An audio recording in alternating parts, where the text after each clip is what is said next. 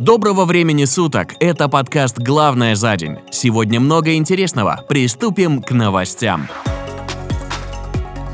Спрос россиян на внесудебное банкротство рекордно вырос во втором квартале 2022 года. Число обоснованных обращений, по которым спишут долги, подскочило на 28,8%. По прогнозам экспертов, число банкротств будет только расти.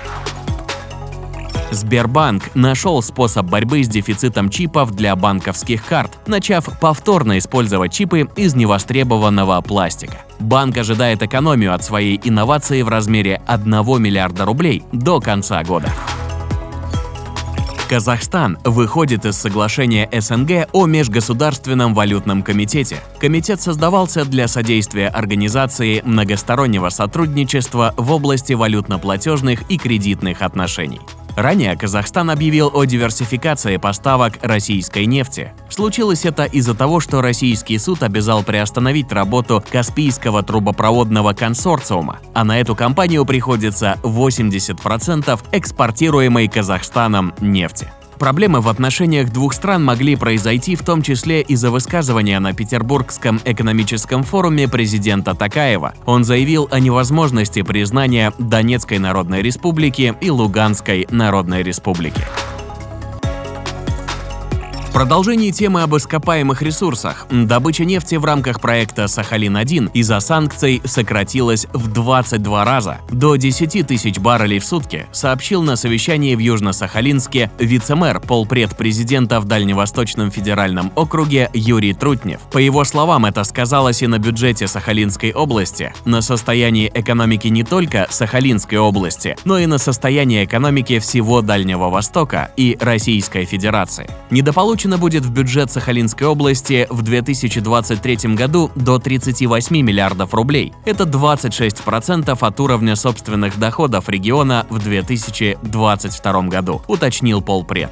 Он также добавил, что из-за простоя возникают не только бюджетные убытки, но и ухудшение характеристик месторождений, которые могут существенно повлиять на снижение коэффициента от нефтеотдачи. Большое количество нефти останется в пластах земли, сообщает Интерфакс.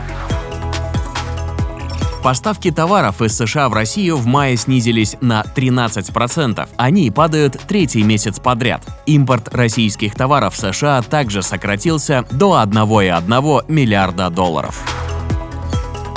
IKEA снова приостановила распродажу на российском сайте. В настоящее время на сайте можно увидеть обращение, что компания пытается обработать заказы и отправить грузы покупателям, и в скором времени работа сайта и возможность заказов возобновится. В Японии во время публичного выступления было совершено покушение на бывшего премьер-министра Синдзо Абе. Нападавшим оказался 41-летний житель города Нара. Он почти в упор произвел два выстрела в спину чиновнику из замаскированного дробовика. Преступник был задержан на месте и не оказал сопротивления. Мотивы пока неизвестны. По некоторым данным, стрелок – бывший служащий морских сил самообороны Японии. По последней же информации, бывший премьер-министр скончался в больнице. Сделка Илона Маска по покупке Twitter за 44 миллиарда долларов, возможно, не состоится. Команда Маска прекратила переговоры с инвесторами. Скандал со сделкой возник из-за запроса команды Маска на проверку ботов в социальной сети. По всей вероятности, данную информацию Twitter решил не раскрывать, а в процессе разборок бизнесменов акции Твиттера упали. Эксперты же уверяют, что процесс приобретения Твиттера уже запущен и отменить сделку уже невозможно. Это были все главные новости на сегодня, по мнению нашей редакции, то есть меня. Все новости взяты из открытых источников. Я с вами прощаюсь. До встречи и пока.